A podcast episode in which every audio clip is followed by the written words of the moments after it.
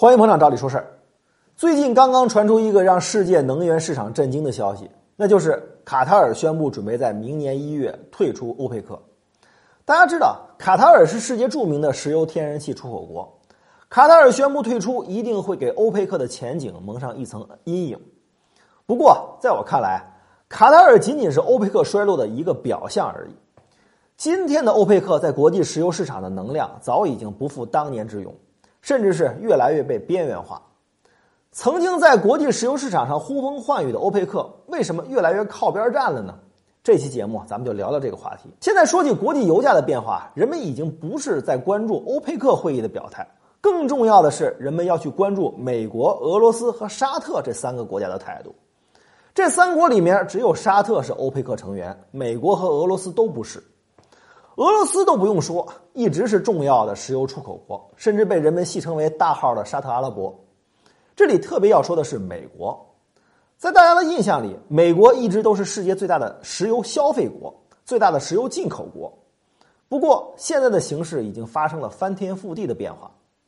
就在今年二零一八年，美国的石油产量已经超过俄罗斯，跃居世界第一。而且，美国已经修改了国内法律对于石油出口和开采的限制。从前禁止开采的一些石油产区已经被允许开采了，同时呢，法律还解除了对石油的出口限制。现在，美国生产的石油已经开始巨量的流入到国际市场，美国正在完成一个从石油消费国到石油输出国的华丽转身。现在的国际油价已经开始不断上升，逐渐走出了曾经的低谷。俄罗斯和沙特两国饱受前一阶段油价低迷之苦，油价回升让他们迫不及待的减少限产。石油产量迅速增加，这样一来，两个老牌的产油大国，再加上一个新来的玩家美国，这三个国家的石油产量已经占到了全世界的近四成，而其他剩下的欧佩克成员国只有全球总产量的三成。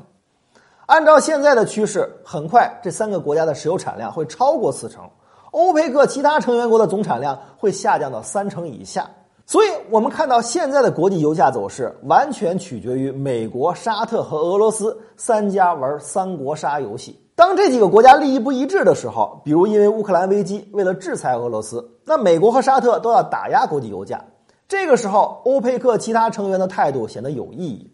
而一旦这三国都觉得目前油价可以接受，那么他们的态度就决定了市场的预期。